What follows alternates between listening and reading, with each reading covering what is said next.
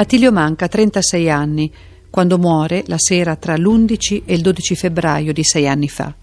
Lo trovano la mattina dopo i suoi colleghi, che lo stanno aspettando in ospedale per un intervento chirurgico.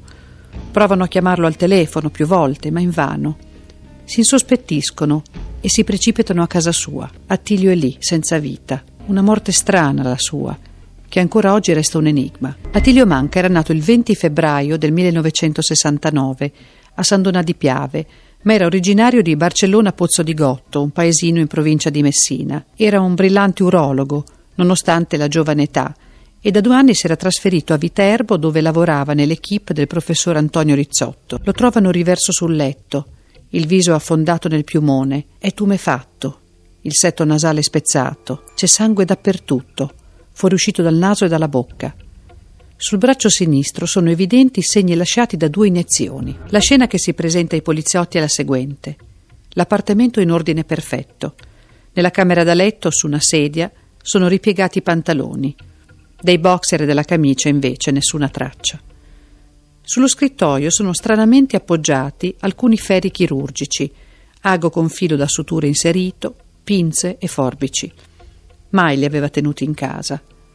Le siringhe si trovano una in cucina e l'altra nel bagno, tutte e due col tappo di plastica a protezione del lago reinserito e dal loro contenuto che è uscita la micidiale miscela di eroina, tranquillanti ed alcol che gli ha procurato la morte. Nella sua relazione autoptica e in quella tossicologica si attesta che nel sangue e nelle urine del cadavere erano presenti tracce di un rilevante quantitativo del principio attivo contenuto nell'eroina, di un consistente quantitativo di diazepam, principio attivo contenuto nel sedativo Tranquirite, e di una non ingente sostanza alcolica. La versione ufficiale parla di overdose e soprattutto di suicidio, ma da subito c'è qualcosa che insospettisce la famiglia e gli amici del giovane medico.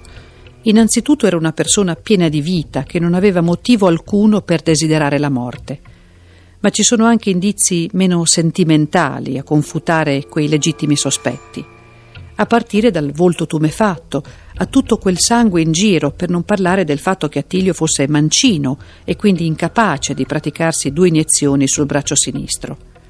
E che dire dei cappucci riposti sopra i due aghi dopo averli utilizzati? Attilio è stato trovato denudato, con la maglietta bianca tirata su, fino al dorso, le braccia distese lungo il corpo, le mani e le dita erano rattrapite, in tensione, come di chi cerca di difendersi prima di morire. Il corpo era pieno di macchie mostatiche, soprattutto nei polsi e nelle caviglie.